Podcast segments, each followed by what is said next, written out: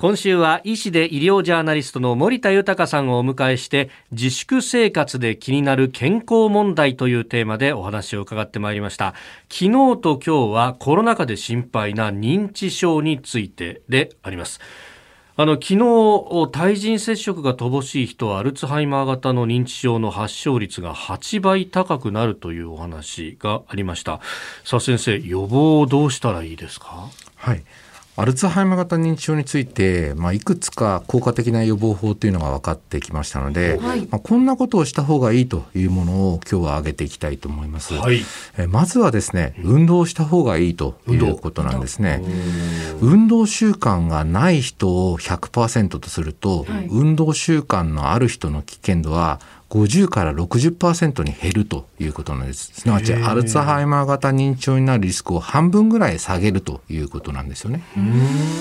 これあの有酸素運動によって脳が活性化するんではないかというふうに考えられているんですね。はいそのアルツハイマー病ってこう脳の病気なんですけどやはり運動とか、はい、やはり運動習慣そして有酸素運動これがとても大事だというのは、まあ、あのどんな病気にもやはりこの運動っていうのは大事なのかなと思いましたね。なるほど、まあ、過度に負担かけずにみたいな感じで、まあ、ジョギングとかだとこう外の景色を見ながらだから刺激も入るって感じですか？その通りですね。で次にですねはい、食事なんですけれど、はい、どんなものを食べるとこのアルツハイマー型認知症の予防に効果的だと思いますか？新業さん。えー、なんでしょう。お肉僕魚かなと思った。ですね。あのまあ正解は魚ですよね。魚ですか？あの魚介類に含まれる EPA とか DHA がこの認知症予防に効果的だと考えられています。あの1日に1回以上魚を食べている人は、はい、ほとんど魚を食べてない人に比べてアルツハイマー型認知症になる危険が5分の1に低くなるといった研究結果もあるんですね。えー、ですからまあ積極的に DHA、EPA を取るということは大切です。さらにですね、最近の研究では、あの短時間の昼寝も認知症予防に効果的とされています。お本当ですか？30分以内の昼寝の習慣があると、アルツハイマー型認知症になるリスクが5分の1になるといった研究もあるんですけど、逆に60分を超える昼寝だと、発症率を高めてしまうと考えられてそうなんですか。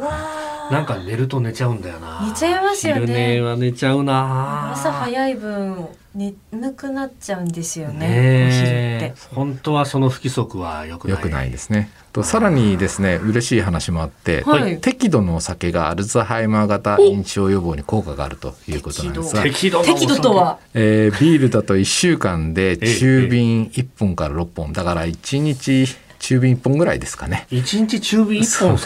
すか？え中中瓶1本でもおしまい？それで終わりですね。いやいやいやいやいやいや。海外ではフランスのボルドー大学の研究だと1日グラスに3杯のワインを飲んでる人はあのこの認知症になるリスクが4分の1になったということなんですよね。グラス3杯だとまあそこそこいい感じになります、ね、でこれフランスの研究なんでおそらく日本ではね12杯なんだと思いますけどねグラス。なるほどただね飲みすぎると、はい、認知症になるリスクも高くなると。例えば1年間に2回以上酔いつぶれる経験になる人はそうでない人に比べて10倍も認知症になるリスクが高いということで。えちょっと待ってください。1年間に2回以上酔いつぶれる経験になる人は10倍も認知症になるリスクが高くなると。1年間に2回ってのはハードルが高いよね。結構酔いつぶれてますもんね飯田さん、まあ飲み過ぎは良くないということですね。そうですね、まあ、昨日今日と認知症についてお話ししてきましたけど、はい、やはり私心配なのは高齢者ですよね。ご高齢の方はやはりコロナに感染すると重症化するので家の中で、えー、過ごしていると、はい、ですからできるだけ高齢者との会話をテレビ電話や電話などを積極的に活用して、えー、使って、えー心の距離を近く保ってほしいと思います。距離は遠くても、うん、会話は密にというような意識が大事なのかなと思います。今週は医師で医療ジャーナリスト森田豊さんに自粛生活で気になる健康問題について伺いました。先生一週間どうもありがとうございました。ありがとうございました